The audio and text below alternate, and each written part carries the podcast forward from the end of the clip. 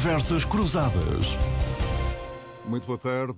Sete minutos depois eh, da uma da tarde, Luís Campos Ferreira, Nuno Botelho e José Alberto Lemos em instantes na análise da atualidade. Daqui a pouco, eh, o futuro do PSD com Luís Montenegro no lugar reconhecidamente mais difícil da política portuguesa, o de líder da oposição contra um governo de maioria absoluta, mas a abrir eh, um olhar para o conflito na Ucrânia. Assinalaram-se esta semana três meses desde o início da guerra, mais de 90 dias depois da agressão russa. Não se descortina ainda uma saída para o conflito, pela primeira vez em semanas eh, e no momento em que a Rússia está a conseguir progressos eh, militares no leste da Ucrânia.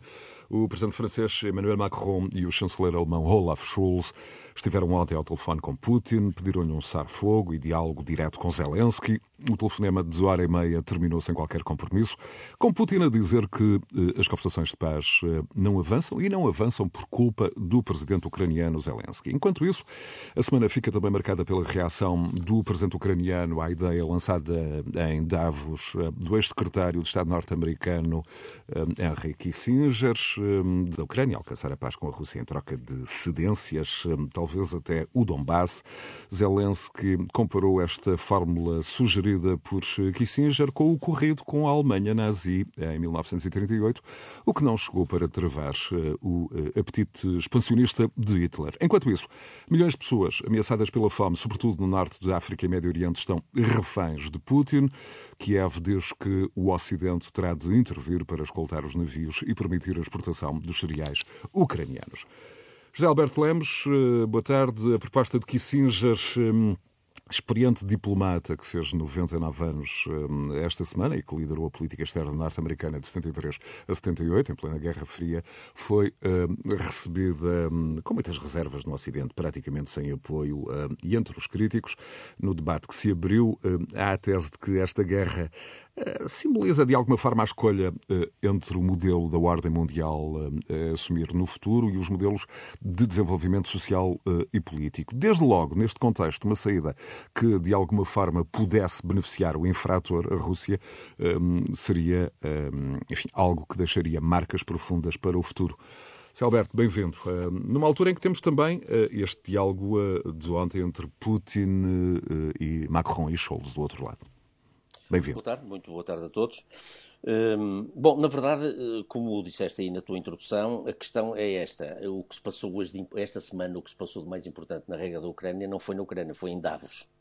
E foi em Davos porque não foi só essa declaração de Kissinger, foi também a resposta de Zelensky, do presidente ucraniano, e foram também os repiques, digamos, as repercussões que isso teve junto de eh, vários líderes de opinião americanos, e, portanto, um debate que eh, é um debate transatlântico, onde se divisam neste momento dois campos eh, não coincidentes, para não dizer eh, antagónicos. Eh, comecemos por Kissinger. O que é que disse Kissinger? Aconselhou a Ucrânia e o Ocidente a negociarem com a Rússia nos próximos dois meses. Disse que os próximos dois meses são fundamentais para evitar uma escalada na guerra. Eh, essa negociação, segundo ele, implica cedências territoriais e a partida para a negociação seria o regresso à situação anterior a 24 de fevereiro. Portanto, não é? A ocupação de Donbass e da Crimeia, a anexação da Crimeia, é aquela situação a qual, à qual se deveria regressar, advoga Kissinger, para evitar, para começar negociações. Porque o que ele diz é que continuar a guerra neste momento não será exatamente libertar a Ucrânia, mas fazer uma nova guerra com a Rússia. E, de certo modo, os europeus não se podem dar esse luxo, porque não podem perder de vista o papel da Rússia na Europa, sem correr o risco de que, para além do mais, atirarem a Rússia para os braços da China. Portanto, há uma aliança entre a Rússia e a China. Nós sabemos que a China tem algumas eh, objeções a esta, a esta atitude, enfim, tem uma posição ambígua e tem algumas objeções a esta atitude da Rússia, mas, de qualquer modo, evidentemente, quanto mais hostilidade houver entre o Ocidente e a Rússia, maior é a probabilidade de se atirar a Rússia para os braços da China. Isso parece evidente para toda a gente. Ora, naturalmente, o presidente Zelensky não reagiu bem a esta posição. Este discurso teve um imenso, um imenso repercussão, uma imensa, um, enfim, eh, eh, eu direi mesmo um impacto mediático bastante grande, porque Kissinger, evidentemente, como tu já explicaste aí, é um homem que é muitíssimo escutado em todo o mundo, sobretudo quando fala de questões geoestratégicas, embora seja um homem que provavelmente está agarrado, como aliás já disseste aí, de certo modo, está agarrado a alguma concepção do mundo e geoestratégica um pouco ultrapassada, que é a concepção Os tempos da, da Guerra Fria. Da Guerra Fria, exatamente, que é uma canção dos blocos em que, de certo modo, a evolução evolução social e democrática dos povos conta pouco para ele. O que conta é um jogo geoestratégico quase de xadrez. Mas vamos à reação do, do presidente Zelensky. Eh, Zelensky remeteu Kissinger, de facto, por uma espécie de eh, apaziguador ingênuo, por isso é que falou de 1938 e, portanto, do anteguerra em que qualquer atitude de apaziguamento com Hitler deu naquilo que a gente sabe que deu. Ainda por cima invocou a própria, a própria uh, memória, as próprias memórias, histórica e a vida de Kissinger, porque Kissinger nessa altura era um jovem, era um adolescente e nasceu na Alemanha e fugiu, a sua família fugiu, eram judeus, fugiu para os Estados Unidos, não é verdade? E, portanto, ele, como quem diz, devia lembrar-se disso para não propor um apaziguamento com uma espécie de novo Hitler que temos aí à porta agora na Europa. Hum, portanto, Zelensky disse, apesar de tudo, uma coisa que é importante notarmos, que é, ele tem, o chefe da secreta militar, um, o chefe da secreta militar ucraniana tinha dito uns dias antes que a Rússia teria que ser combatida até retirar totalmente o Donbass e da Crimeia. E Zelensky, interrogado sobre isso também em Davos, quando participou em Davos por via uh, de conferência virtual, uh, admite, primeiro tentou fugir à pergunta, mais que uma vez, mas depois admitiu que isso custaria centenas de milhares de vidas. E, portanto, o preço conta. Tudo tem um preço. Isto é, ter a pretensão de expulsar a Rússia da Crimeia, não é verdade? Que foi anexada já ao território russo e até do próprio Objetivamente dá, dá a Crimeia como, como, uh, perdida, enfim, um dado consumado. Um isto é importante, porque, como veremos a seguir, isto é importante por causa justamente da proposta de Kissinger, que é regressar tudo à situação de 23 de fevereiro, portanto, antes da guerra, não é? Portanto, Zelensky admite negociar com Putin, isto é que é importante aqui, quando a Rússia retirar para as posições de 23 de fevereiro mas alerta para uma coisa que nós não podemos de facto esquecer, que é este, e os ucranianos têm insistido muito nesta tecla, que é até que ponto é que, se fizermos uma negociação com a Rússia na base desta realidade, da realidade do 23 de fevereiro, não estaremos a permitir uma guerra, uma nova guerra, uma nova guerra expansionista russa a curto ou médio prazo. Isto é, quando o Putin eh, reagrupar as forças, eh, rearmar-se, etc., eventualmente até de forma mais sofisticada e aprender totalmente com os erros cometidos, o que é que nos garante, ucranianos e ao Ocidente, que Putin não fará outra investida na, na Ucrânia? Este é um argumento muito importante e que o Ocidente naturalmente tem José Alberto, e antes, antes de ir ao, ao, ao Luís um, Campos Ferreira, e como é que olhas para, para a conversa de hora e meia um, de ontem, uh, sábado? Há um comunicado do Kremlin com a Rússia a responsabilizar claramente Kiev uh, pela inexistência do diálogo. E, e, sobretudo, a recordar que a Rússia nunca terá uh, recebido uma resposta a um esboço de acordo, aquele esboço de acordo que resultou das negociações de Istambul, sendo que, na altura, Zelensky havia dito que só negociava quando a Rússia retirar completamente do território ucraniano. Certo, eu já leio isso, eh, isso é importante, mas eu antes queria salientar o seguinte. Eh, nesta semana também, um deles na semana passada, outro nesta semana, os dois principais jornais americanos tomaram posição sobre o conflito eh, que, de certo modo, ilustram este dilema em que hoje o Ocidente está metido. O New York Times aconselhou realismo, disse que não era do interesse dos Estados Unidos mergulhar numa guerra total com a Rússia e era preciso avisar a Ucrânia que isto tem limites. Enfraquecer a Rússia até onde? Até onde é que nós, americanos, Ocidente, NATO, queremos enfraquecer a Rússia? É preciso clarificar isto. E que uma vitória total da Ucrânia, com recuperação dos territórios antes de 2014, não é realista. Curiosamente, o contraponto a esta, esta, esta posição, que é, digamos, mais próxima da de Kissinger, foi do Washington Post, esta semana, em que disse que o Putin tem muitos meios para escalar a guerra, é verdade, mas também tem respeitado, apesar de tudo, linha, as linhas vermelhas traçadas pelo Ocidente. E, portanto, ele não tem neste momento interesse ainda em negociar um acordo, porque não tem ganhos de causa, não é verdade? E, portanto, o que o Post defende é que mesmo que a ofensiva ucraniana possa falhar e a situação militar possa chegar a um impasse, ainda não chegamos a essa situação e, portanto, há formas de ajudar a Ucrânia que é acelerar o fornecimento de armamento cada vez mais sofisticado e, sobretudo, neste caso concreto, do Donbass, de artilharia pesada e sofisticada.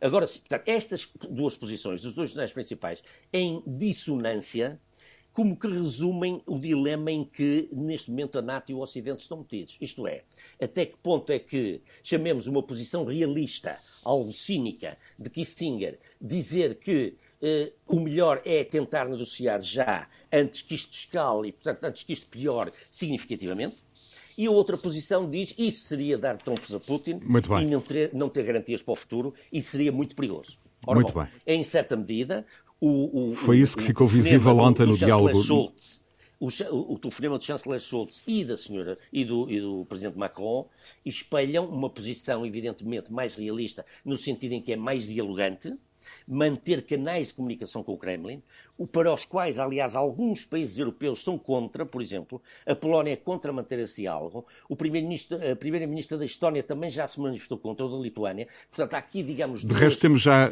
algumas brechas quanto ao sexto uh, pacote de sanções, uh, em Sim, particular, exatamente. por exemplo, com a posição da Hungria. E, Muito portanto, bem. se temos uma posição realista, vá um pouco cínica de um lado, temos talvez uma posição voluntarista e de ativismo do outro lado. O que é que eu acho que poderá acontecer é que neste momento isto não se vai definir. Porquê é que não se vai definir? Porque, eh, ao contrário do que se pensava há duas ou três semanas, em que se vislumbrava uma possibilidade da Ucrânia vencer a guerra, neste momento essa perspectiva começa a diluir-se. Com a Rússia Porque, já verdade, a, a, a, ganhar posições no terreno. Zé Alberto, já regressa a ti. posições no terreno já... E, sobretudo, no Donetsk, não é verdade? Em que lhe permitirá, eventualmente, se consolidar ali, avançar para o sul. Eu estou convencido que a batalha decisiva não vai ser no Donbass, mas vai ser no sul, porque aí sim a Ucrânia não poderá aceitar que, digamos, a, Rússia também ocupa os territórios do Sul Muito e bem. bloqueia o seu acesso ao mar. Bem-vindo, Luís Álvaro Campos Ferreira, gestor, ex-secretário de Estado dos Negócios Estrangeiros de 2013 a 2015, ex-deputado do PSD. Nós já lá vamos ao, ao, ao PSD, mas por agora a guerra na Ucrânia. Luís, como é que uh, se gera uh, a crise atual em que, um, como o José Alberto referia, não se vê nesta altura uma, uma saída para o conflito? Bem-vindo. Bem-vindo. Uh, obrigado, Zé. Um cumprimento também para o José Alberto e para o Nuno penso também está em linha, não é? Bom, eu, esta descrição que o nosso uh, José acabou de fazer uh, é uh, extraordinária e, é, e diz bem a complexidade da situação. É evidente que falta avaliarmos aqui o lado que poderia resolver isto tudo, que é Putin consegue manter-se no poder na Rússia a melhor maneira de resolver este problema não era resolvê-lo por dentro. Ou seja, todos nós já percebemos algumas coisas. Primeiro, que uh, está no ADN de Putin uh, uh, esta sua versão expansionista. E isso vai ser muito difícil de, de o tirar dessa, dessa zona de, bom, imperial, digamos assim. Eh, por outro lado, também já percebemos que esta disputa de, de, terrível no Donbass, porque na Crimeia já há muito tempo que a Rússia tomou conta daquele assunto e agora em Mariupol também, aliás, até já abriu o porto sob as suas ordens, é uma disputa que a Ucrânia vai aguentando, consoante lhe vão sendo fornecidas armas pela comunidade internacional, pelos diversos países. Mas quanto tempo mais a Rússia aguentará ter lá os seus soldados também nesta zona? Bom, uh, por isso não é descabido ou dar uma corrida fácil uh, àquilo que foram as palavras do velho, no bom sentido, que a palavra tem, a Ricky Singer. Uh, bom, eu acho que é um brainstorming, digamos assim, que tem que ser feito. Justifica-se, faz sentido alimentar uh, aqui uma guerra que muito provavelmente poderia estancar uh, com uma negociação no, no, no, foro, no, num fórum diplomático. Isto, isto levanta quase um, um, um, dilema quase, quase moral no plano internacional. Uh, esta tese, uh, no fundo, de que Putin não pode perder a guerra, uma guerra em que a Rússia revelou já grandes fragilidades.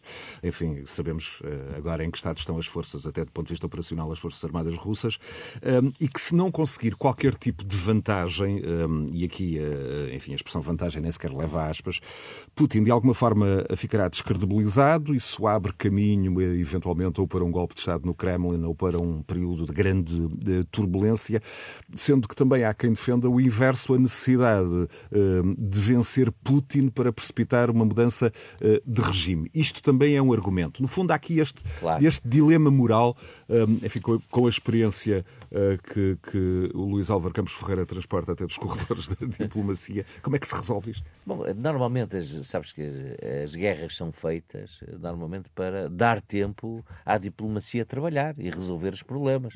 Uh, e por isso uh, esta guerra teria um tempo, não é? Uh, e era expectável que a diplomacia estivesse a trabalhar. Há aqui coisas que estão a falhar.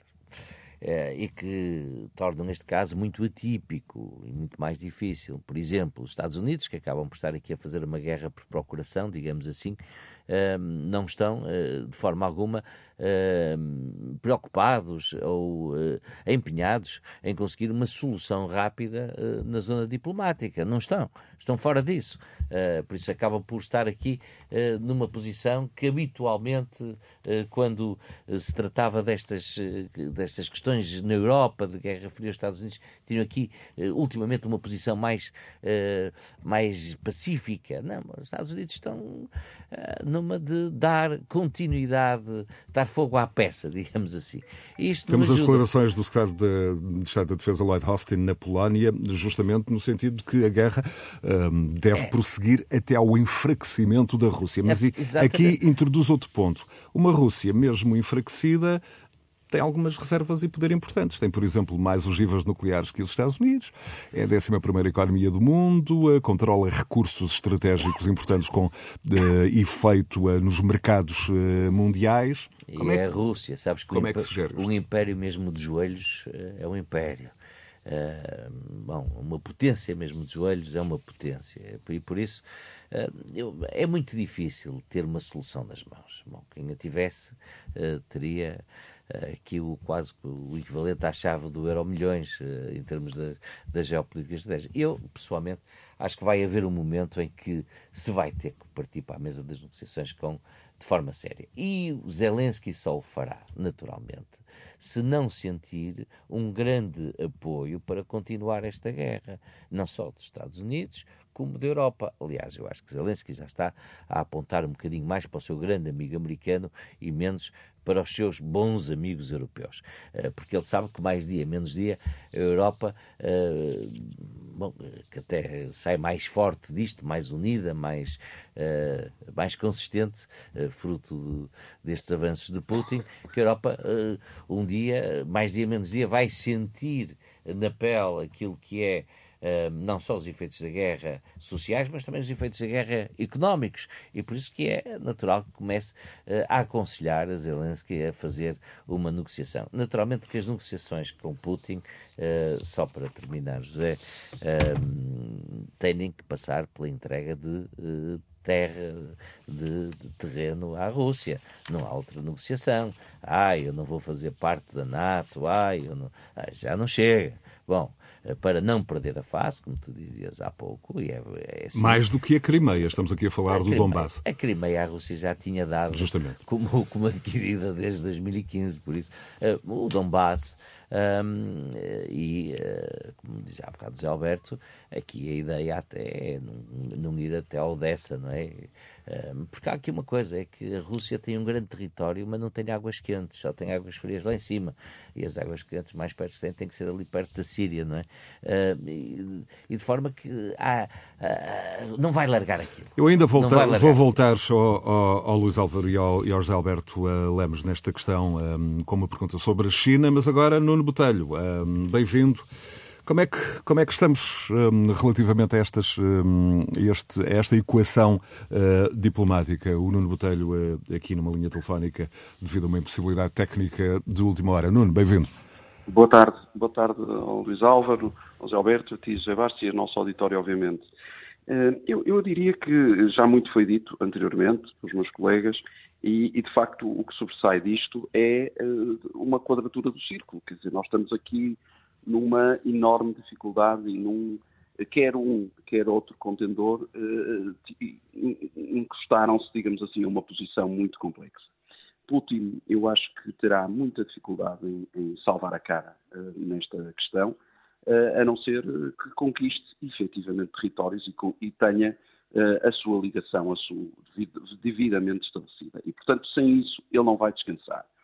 Eh, e, ao mesmo tempo, Zelensky não pode, em caso algum, e esse, a meu ver, é o grande erro da, da, da, da opinião, do, do, do conselho do, do Sr. Kissinger, é que o Zelensky, em caso algum, pode admitir sair deste conflito, pelo menos publicamente e, e sem, sem uma negociação mais uh, concreta, não pode admitir, em caso algum, a cedência de territórios. Portanto, não pode partir para uma conversa admitindo a partir dessa cedência de territórios. E, portanto, nós estamos aqui, de facto, num, numa situação muito complexa. Por um lado, temos uma Rússia que é um grande império e tem a sua grande visão imperial e quer voltar a retomar os tempos da, da, grande, da mãe Rússia, portanto, do grande império, e, por outro lado, uma Ucrânia espezinhada, mas ao mesmo tempo apoiada por uns Estados Unidos que, como disse Luís Álvaro, está mais interessado em fazer neste momento a guerra do que propriamente a diplomacia.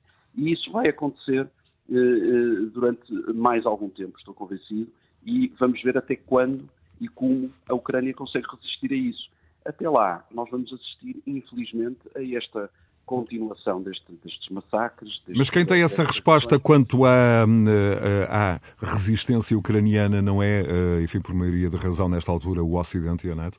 Sim, claramente, claramente. Mas eu acho que o Ocidente e a NATO estão a dar, se me permitem a expressão quase literal, estão a dar balas à, à Ucrânia para, para continuar este, este, esta, esta, a, a, sua defesa, no fundo, que é disso que se trata e é nesse sentido que tem sido sempre encarado. A defesa à agressão russa. E, e isso vai acontecer. Eu estou convencido que isso vai acontecer porque o Ocidente já percebeu e os Estados Unidos, de forma muito concreta, já perceberam que, ponto número um, Putin jamais recuará. Ponto número dois, cada mês que passa, Putin estará internamente mais fraco.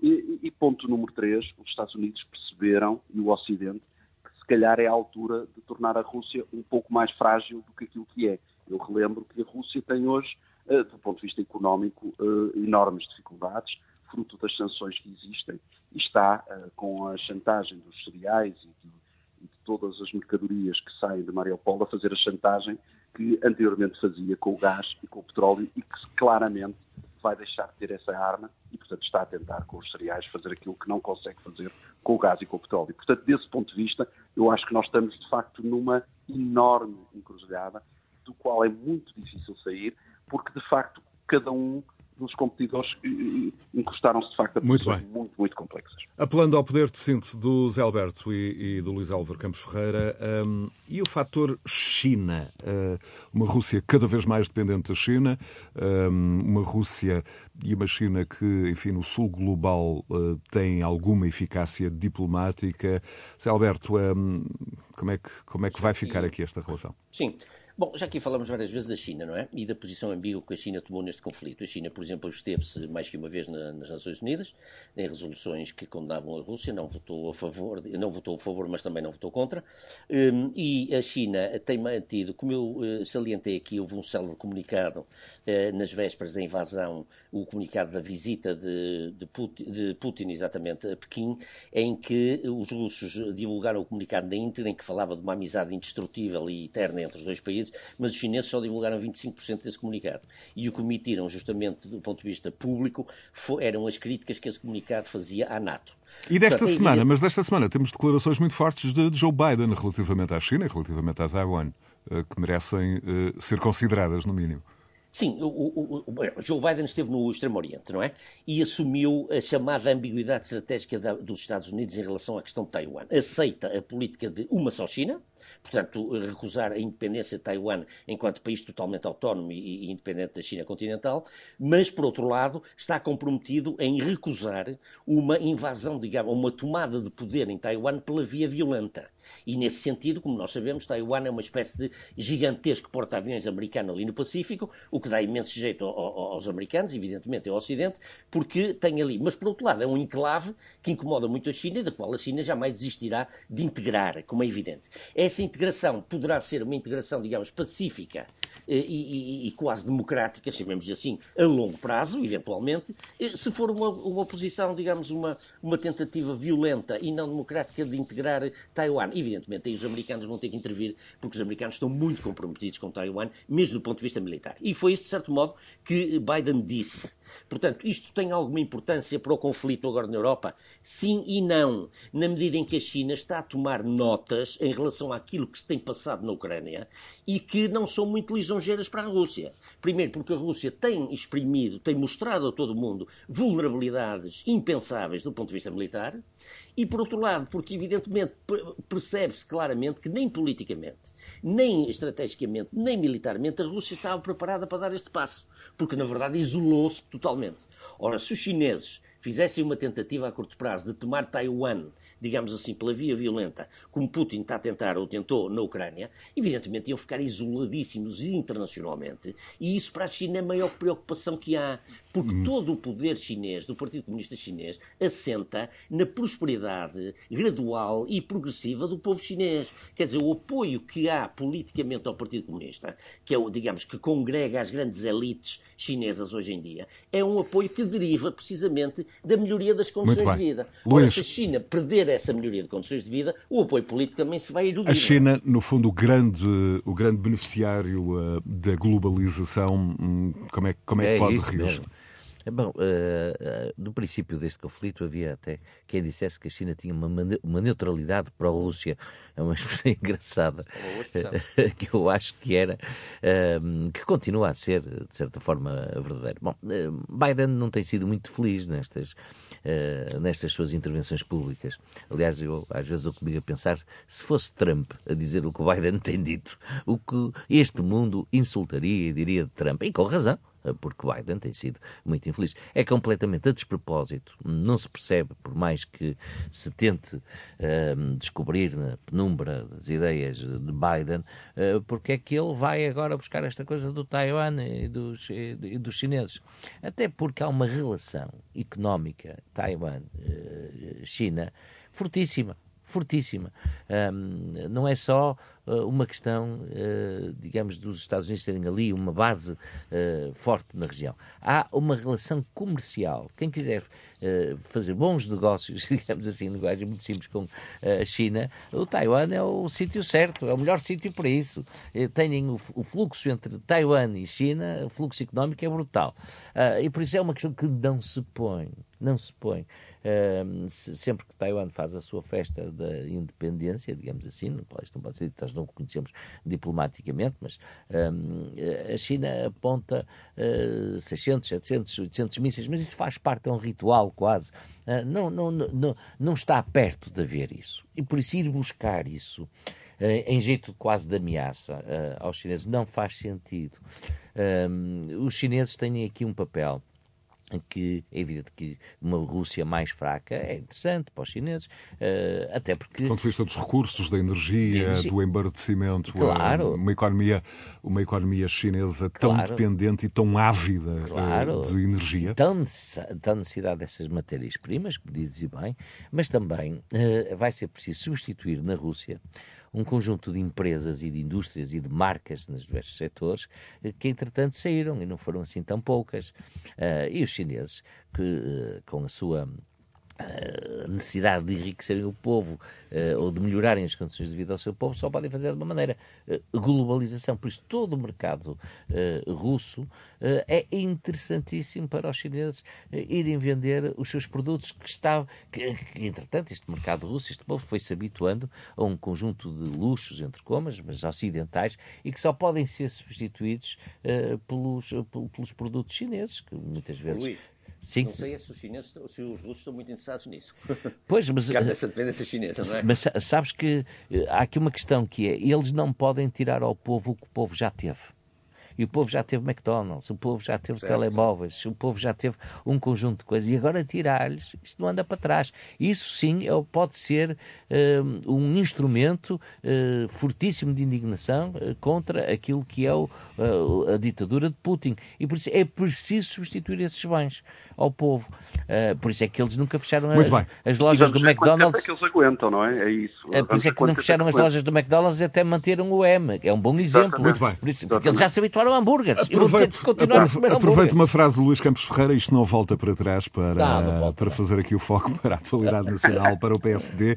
Novo líder desde a última noite, Luís Montenegro. Um PSD, recordo, bloqueado uh, uh, do poder pelo PS, mas também com o seu eleitorado tradicional, pressionado pela iniciativa liberal, pelos Chega, PSD, como aqui neste espaço tem vindo a alertar há já anos uh, uh, o Nuno Garopa, que tem enfrentado nos últimos anos uma crise de resultados que defende o Nuno Garopa um, terá muito mais de estrutural que propriamente de uh, conjuntural. Fazer com que o PSD volte ao poder um, e não caia no risco de se tornar uma espécie de partido médio é o grande desafio de, de Luís Montenegro, até porque Luís Campos Ferreira, quando Costa terminar o seu novo mandato, o PSD terá tido apenas sete dos últimos 30 anos de exercício de poder.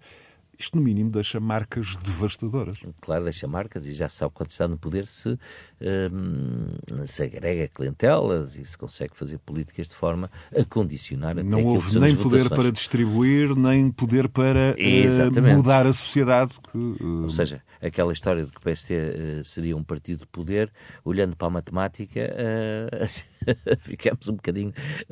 É, é, é, dito com alguma boa vontade. Bom, em primeiro lugar, deixa-me dizer que é uma grande vitória do do Luís Montenegro, uma vitória com 72% a 73%, por isso uma vitória extraordinária, que é um sinal para dentro do partido de que ele era, na realidade, o líder mais desejado neste momento.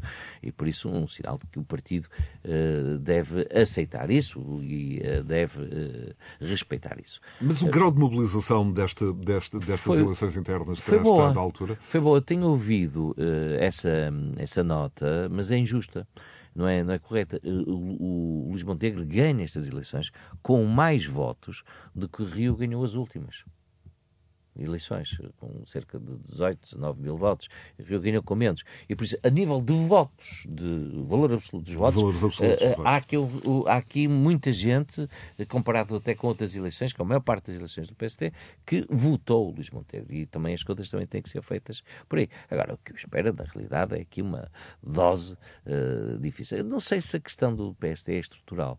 Rui Rio não foi um líder feliz. Discordas Nuno Garopa?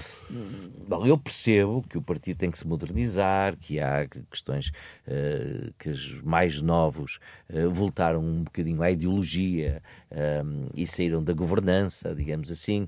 Uh, Vê-se bem pelas, pelo, pela quantidade de jovens nas universidades que hoje está com a iniciativa liberal.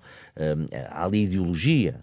bom, o PSD não é um partido que se foque os militantes em ideologia, bem antes pelo contrário, não é? o PSD é um partido que subia muito para o ar quando se fala de ideologia, porque tem lá dentro quase tudo. E essa era a grande era a grande vantagem do PSD. Tem lá dentro quase tudo tá, ou tá, tinha lá tá, dentro quase tudo? Deixa, Deixa-me só introduzir aqui uh, uh, uh, a síntese do, do que foi um estudo pós-eleitoral do ISCTE de Pedro Magalhães e de Marina Costa Loba a desenhar algumas tendências dominantes para o PST. Perda de votos, hum, sobretudo nos idosos, nos pensionistas, os anos da Troika. Sim. Enfim, a questão das pensões terá sido muito claro. mal comunicada. Uh, parte do voto descontente que, enfim, de quem se sente deixado para trás pela economia está a fluir para o Chega.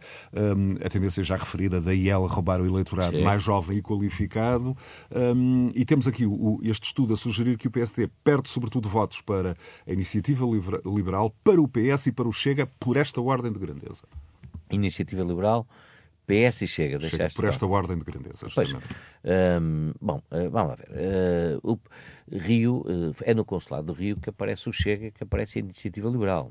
eu acho que é preciso lembrar isto, não para o castigar, não para o penalizar. é passado, já não é nem presente nem futuro. mas, de qualquer forma faz parte, de, quando fazemos uma análise, isto tem que ser dito. É exatamente quando Rio é presidente. Mas a vitória nas autárquicas em Lisboa, houve ali um momento em que fizeram admitir uma inversão de ciclo eh, depois das derrotas das europeias e Sim, legislativas, mas, mas, que não se confirmou de todo. Sim, mas é Pelo com... contrário, como a maioria absoluta claro, do PS. É com ele que aparece o Chega e que aparece a ela. É aí que o PS abre o flanco. Uh, bom, uh, porque Rio quis voltar a um discurso ideológico do PST que não fazia sentido e, além de não fazer sentido, era um discurso uh, destrambulhado para aquilo que era o PST real. Um, um, o PST não é um partido de centro-esquerda, também é como é um partido de centro-direita, como é um partido de liberais, como é um partido de sociais-democratas, mas também é um partido de conservadores, ao mesmo tempo que é um partido de liberais de costumes. O PSD era isso Mas tudo. os tempos não estão favoráveis a essa noção catch-all Os, party, tempos, não é? os tempos não estão favoráveis a isso e por isso é que eh, muitas vezes dentro do mesmo partido há eh, diversas fações e há um diálogo nessas fações, eh, de forma a que se mantenha o mesmo guarda-chuva e se vai a eleições com esse guarda-chuva. Bom, por isso, Luís vai ter que conquistar, o Luís Montenegro vai ter que conquistar parte desse eleitorado, porque ele já lá está, não está fixo, principalmente o eleitorado do Chega e principalmente o eleitorado do Partido Socialista, na minha opinião, há muito eleitorado no Partido Socialista que navega, eh, bom, ginga para a esquerda ou ginga para a direita, como aos barcos, consoante a ondulação. Mas manifestamente o PSD não soube falar eh, e dirigir propostas concretas a esse eleitorado flutuante, a esse eleitorado no limite. Não soube porque, Decidirá eleições. Não soube porque o PSD eh, não nunca se posicionou, principalmente nestes últimos anos, como uma alternativa a António Costa. O PSD de Rui Rio era o partido dos acordos, da tentativa de acordos, de correr a António Costa, por favor, faça aqui um acordozinho. E por isso o, P- o, eh, eh, o- o povo não, não, não via no, em Rio, não via no PSD uma alternativa de políticas. Via no PSD em Rio alguém que queria ajudar António Costa a levar o país. Bom, isto demonstra que Rio eh, era bem intencionado, muito provavelmente, e punha os interesses do país, segundo ele, até se fartava repetir, à frente dos interesses do partido. Mas o que é certo é que, do ponto de vista daquilo que é um verdadeiro eh, país democrático, tem que ter uma alternativa consistência, o- consistente, o povo tem que a percepcionar com facilidade. Isso não aconteceu. Ele não deu isso. E a fatura foi paga em diversas eleições, até à cereja Vamos no ver topo se- da noiva, com, do, do- do topo do bolo, com a maioria absoluta de António Costa, que atira o PSD para, eh, para uma situação mais difícil, não é? Agora, eh, José Alberto Lemos, como é que vai ser este PSD com, com, com Luís Montenegro? Bom, hum, eu acho que já também disse, disse aqui isso há umas semanas, que é, acho que eu- há um desafio para Luís Montenegro que é inédito, que é aguentar-se quatro anos na oposição. Nunca nenhum líder da oposição esteve quatro anos. Rio esteve. Quatro anos? Não, sim, mas houve eleições de primeiro. A questão é essa. Sim, está bem. Ainda Até mais, mais duas. trapézio ainda mais difícil, que este perdeu e ficou lá. Certo, bom, mas perdeu, ficou lá porque depois o, o- o partido ratificou a sua liderança. Claro, mas ficou lá, mas esteve Agora, lá. o que eu quero aguentou-se. dizer é que quatro anos sem eleições legislativas a secar na oposição é uma tarefa que ninguém até hoje. Mas tem as europeias pelo meio, que dá Tem para fazer um brilharete. Sim, E normalmente, normalmente as pessoas gostam das europeias para dar cartões amarelos ao governo. É verdade, é verdade. E, e por é isso o Luís pode o governo- aproveitar bem estas eleições europeias. Uh, porque se houver um bom cartão amarelo ao governo nestas europeias, o PSD ganhar as eleições ou ficar muito perto do resultado do Partido Socialista, é um ânimo, é uma força, é uma ignição para depois para as legislativas, é uma ignição forte. Tem Sem essa, dúvida. tem essa, tem essa questão, Zé Alberto. Sem dúvida, europeias. sem dúvida, e eu, eu concordo com isso, mas duvido que isso aconteça. Porquê? Porque, na generalidade, as eleições europeias são justamente as eleições em que as pessoas não têm grandes preocupações em voto útil. E em se opor ao governo. Isto é, as pessoas votam mais de acordo com a sua ideologia, entre aspas, ou com a sua proximidade. Hum, a gostam muito aquele de dar porque amarelos não- aos é governos barato, nestas digamos eleições. assim, não é? E de acordo com os candidatos apresentados, atenção, e com a qualidade dos candidatos apresentados. Mas gostam é muito também. custar São muito. eleições que as pessoas sabem que não têm um impacto direto, ou seja, que não tira o governo do sítio, não tira o governo de governar, não deita o governo abaixo, digamos assim, mas dá-lhes um cartãozinho amarelo de forma ao governo corrigir algumas coisas. Os tempos que aí vêm do ponto de vista social e do ponto de vista económico não são fáceis para António Costa. A questão da inflação, junta com o déficit externo que temos. Bom, há aqui questões muito difíceis de gerir. As eleições europeias podem calhar numa altura em que o povo queira dizer ao Partido Socialista e António Costa atenção, mudem lá algumas políticas e tenho aqui este cartão amarelo, mas naturalmente continuem a governar. Isto pode favorecer Luís Montenegro e o PSD. Exatamente. Então agora eu pergunto-lhe, e pode também prejudicar, ou seja, se nas eleições europeias ele não conseguir esse impulsozinho de que fala, eh, as coisas ficam complicadas. Claro, claro, mas isso só o doutor Rio é que perdia eleições atrás de eleições e continuava lá sentado como se nada acontecesse. Qualquer líder que, que tenha uma atitude normal, quando eh, perde eleições, e perde de, de forma muitas vezes eh, muito clara, eh, tem que assumir as responsabilidades políticas disso. Bom, eu não gosto muito de especular, eh, como, como o Zé Bastos sabe, em questões eh, políticas, sobretudo em questões internas, mas há, uma, há duas coisas que, não, que, que, gostaria de assinalar. Portanto, não sei como é que vai ser a, a liderança de Luís Montenegro no PSD. Parece-me que vai ser bastante ruidosa, mas entre ser ruidosa ou ser eficaz há uma grande diferença, como é evidente. Mas há duas coisas que me, digamos, que me deixaram muito desagradado nesta campanha eleitoral. Uma foi a recusa de Luís Montenegro em ter participado em debate, num debate, pelo menos, com Jorge Moreira. Não é assim. Não é assim? Não, não, não, não é assim. Não é assim. Então, foi, ele próprio disse que não, não, participava porque não tinha agenda. Não, não é assim. Os debates estariam. No caso, neste. Vamos lá ver. Hum, essa questão não passou da forma mais límpida para a opinião pública. Hum, as candidaturas estavam a negociar a existência de um debate quando Moreira da Silva foi impossibilitado de o fazer. Uh, para datas em que Moreira da Silva. A questão da Covid. É, pois. E depois, o, e depois houve uma demora substancial na resposta por parte da candidatura de Moreira Silva, isto não interessa já para nada, não é? Bom, e, e, e, essa demora levou a que outra candidatura tivesse que eh, fazer a sua agenda e por isso depois não ia prescindir dela, não é? Um, Sim, mas, mas, eu concordo, tenho aqui um princípio de base que concordo com, com, com o Zé Alberto, que é, era melhor que se tivesse havido debates, pois claro. Sim, quer dizer, Agora, quer dizer, o que é que pode haver mais importante numa campanha eleitoral se não debater com, com o, o contendor? Agora, eu, eu do que conheço, e acho que toda a gente conhece de Luís Montenegro, que foi seis anos líder parlamentar, uh, em situações muito difíceis, eu acho que ele não tem medo nenhum a debates. Não me parece que tenha. Sim, seis mas... anos líder parlamentar. Mas hum, eu, eu, creio que essa recusa não. Eu acho que é, eu acho que é a praia dele, é exato. Sim, mas essa recusa não deriva de, de, medo de debate, na minha opinião, mas deriva de uma certa arrogância de quem já tinha o poder garantido e não estava para submeter a eventuais incómodos. E, na verdade, havia um incómodo também no discurso político de Luís Montenegro, que era a questão do Chega e a ambiguidade do Chega, que aliás ontem ele também se esquivou a esclarecer perante uma pergunta de um dos jornalistas lá na, Os jornalistas na noturna. Não tem mais nada que perguntar-se na questão sobre o Chega. Bom, o PSD não, tem que fazer o caminho dele, quer dizer, fazer uma campanha, umas diretas do PSD à volta do que o líder do PSD vai fazer em relação ao Chega, perdoa-me, assim... Alberto, mas é uma patetice. Tem que se perguntar, é o líder do PSD, o que é que ele vai fazer em relação ao António Costa e ao Partido Socialista. Esta é a questão. Sim, o, resto, sim, o resto é, é, o resto é, é, é, é, assim, é assim uma espécie de tentar centrar a coisa Nuno, onde ela Nuno, não pode estar centrada. O Nuno Botelho, eu, apesar de... desvantagem, mas gostava de poder também participar. Sim, mas de facto as, fala, as, Nuno, condi as, condições técnicas não são as melhores, uh, Nuno, desculpa, lamentavelmente. De facto tive hoje um problema técnico, mas... Uh, uh, que me impossibilitou de ir aos mas estúdios. Era, e, mas era em relação ao Chega? Era em relação ao Chega e em relação ao PSD. Portanto, em relação ao Chega, eu acho que, que, que o Luís tem alguma razão. Quer dizer, nós todos estamos já muito habituados ao, a, aos jornalistas e às perguntas jornalistas e de saber que uh, vivem obcecados com determinados temas e acham que esses temas é que são centrais na vida dos portugueses.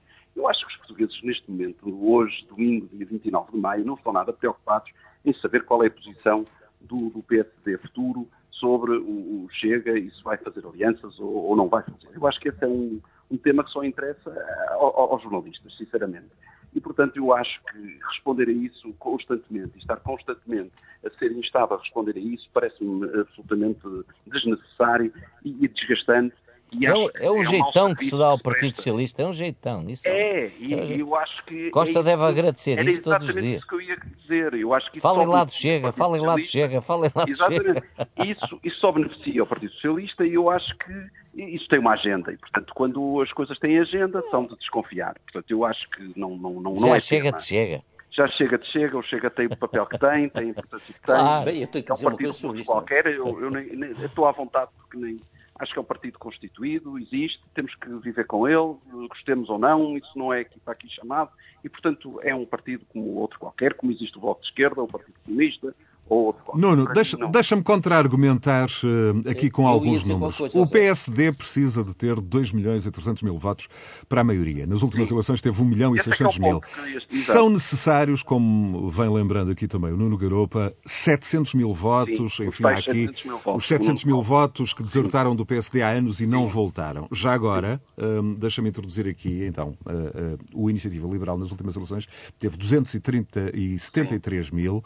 O Chega 490. Certo, são 700, uh, certo. São perto Ficou a 490 dos 400 mil, 300 e. Claro. Portanto, somando dá 673 mil são, votos. É, são os tais quase. Vê a diferença para os 700 mil. Estamos, estamos de acordo, mas, mas eu, eu, eu Então faz sentido falar do Chega ou não faz sentido falar do eu, Chega? Acho que não faz. Quando tem 400 mil votos disponíveis. Explicar, eu, eu explico porque é que acho que não faz. Uh, continuo a achar que não faz. Eu, eu não sou, nem quero ser, nem serei, e, e portanto, até uh, nesse ponto de vista, acho que Luís Montenegro, que teve uma grande vitória, devo começar por dizer, uh, clarificou as águas, tem todas as condições agora para, apesar da enorme dificuldade do, do cargo e, das, e da sua função, de relançar, digamos assim, o PSD, tem pela frente uma, uma questão que me parece fundamental e que o PSD se esqueceu. É que o PSD, se calhar, em vez de estar a olhar para os votos que a Iniciativa Liberal tem e o Chega tem, deve tentar ir buscar votos a quem deixou de votar ou quem votou PS, por exemplo. Que também aí está um eleitorado muito grande de, de, de pessoas afetas ao PSD e que, de repente, fruto de desgaste de muitos anos, o PSD deixou de falar para essas pessoas. Deixou de falar para os jovens, deixou de falar para os idosos, deixou de falar para aquela classe média, para os pequenos comerciantes, para os pequenos empresários, deixou de ser esse partido como dizia o Luís Álvaro há pouco, onde queriam todos e, no fundo, todos se organizavam e todos se entendiam. E esse, esse é, para mim, é que é a grande questão, porque nós não temos... E é o grande desafio nós, para Luís Montenegro, é o certamente. desafio é acordar essas pessoas e tentar que essas pessoas passem a ir votar e que votem no PSD. E que percebam que esse, e, e que percebam que esse voto, principalmente no Chega, que é um voto inútil, que é um voto de, de, de, indignação, não é um voto de construção. E que, por isso, encontrem no PSD um, do, um depositário do seu voto que vai construir algo que lhes interessa para as suas vidas. Mas para isso, exatamente, Luís, mas para isso tem que construir, de facto, claro, uma alternativa. Claro, tem que aparecer claro, aos olhos do eleitorado como claro, uma alternativa credível, séria e, de facto, com rostos que, que, se calhar rompam um bocado com o passado. Claro, claro. Com, com uma mensagem Novas gerações. Clara, com, uh, envolvendo a sociedade civil, envolvendo pessoas das universidades, envolvendo.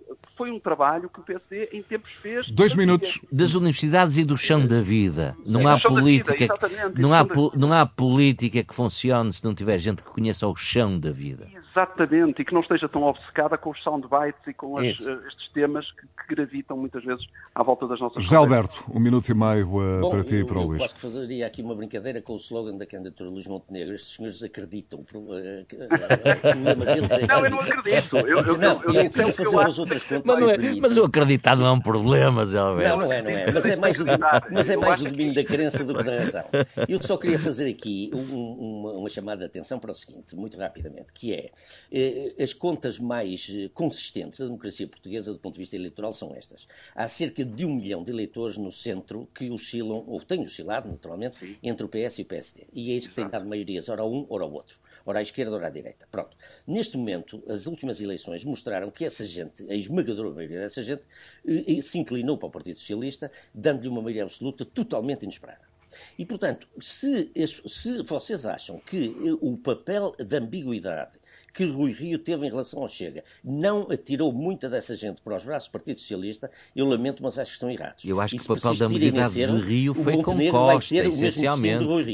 Foi com Costa. Ele foi ambíguo, foi com Costa. Não, mas foi ambíguo também com o Chega. Ó Zé Alberto, explica-me lá uma coisa. A quem é que ele pediu mais vezes para fazer acordos? Foi, foi ao Chega ou foi ao Costa? Não, mas eram acordos institucionais. Isso eram acordos institucionais. Ah, institucionais, pois claro. São os acordos de governação, são os acordos que interessam ao país, são os acordos que tocam na vida das pessoas. E as pessoas acharam que não há diferenças. Não há diferenças os dois grandes partidos. Nessa altura era igual. Dois, era igual, igualzinho. Uma cópia até os dois grandes partidos construtores da democracia portuguesa e do consenso português desde 74 são o PS e o PSD. E, e, e já se entenderam em muitas coisas fundamentais para o regime. Isso é que consolidou a democracia. Claro. Desde as revisões Meus caros, claro. É, é, claro. Tenho uma pergunta para, para o Luís Álvaro Campos Ferreira e só um minuto para a resposta. Como é que o PSD encontra uma causa mobilizadora que o diferencia do Partido Socialista? Por exemplo, é a questão do crescimento? Olha, eh, naturalmente que eh, há coisas concretas e medidas concretas que têm que ser implementadas. Por exemplo, a componente fiscal, principalmente para os mais jovens, para aqueles que começam a trabalhar aos 22, 23, 24, 20 anos, até, vá lá, os seus 30, 35 anos, é necessário depois ver isto em mais Com a renovação natural do eleitorado, em quatro é. anos, eh, em 2026, vamos ter 400 mil novos eleitores. Voltar a dar novas condições de vida, melhores condições de vida a essa gente e pela poupança fiscal que essas pessoas podem ter por trabalhar em Portugal. Bom, atraí-las novamente a Portugal e dar-lhe melhores condições. São medidas destas, deste género, que toquem no bolso, na vida concreta das pessoas, que o PST tem que propor e tem que provar que, na realidade, são eh, positivas para, para as pessoas e para o país. Luís Álvaro Campos Ferreira, José Alberto Lemos e Nuno Botelho, mais um Conversas Cruzadas, eh, disponível a qualquer hora em rr.sa.pt e também no agregador de podcasts do Grupo Renascença Multimédia, o Popcast, bem como nas eh, plataformas mais populares, como seja o Spotify, o iTunes, o Listen Notes, o Google Podcasts e outros. Continuação de um bom domingo. Conversas Cruzadas.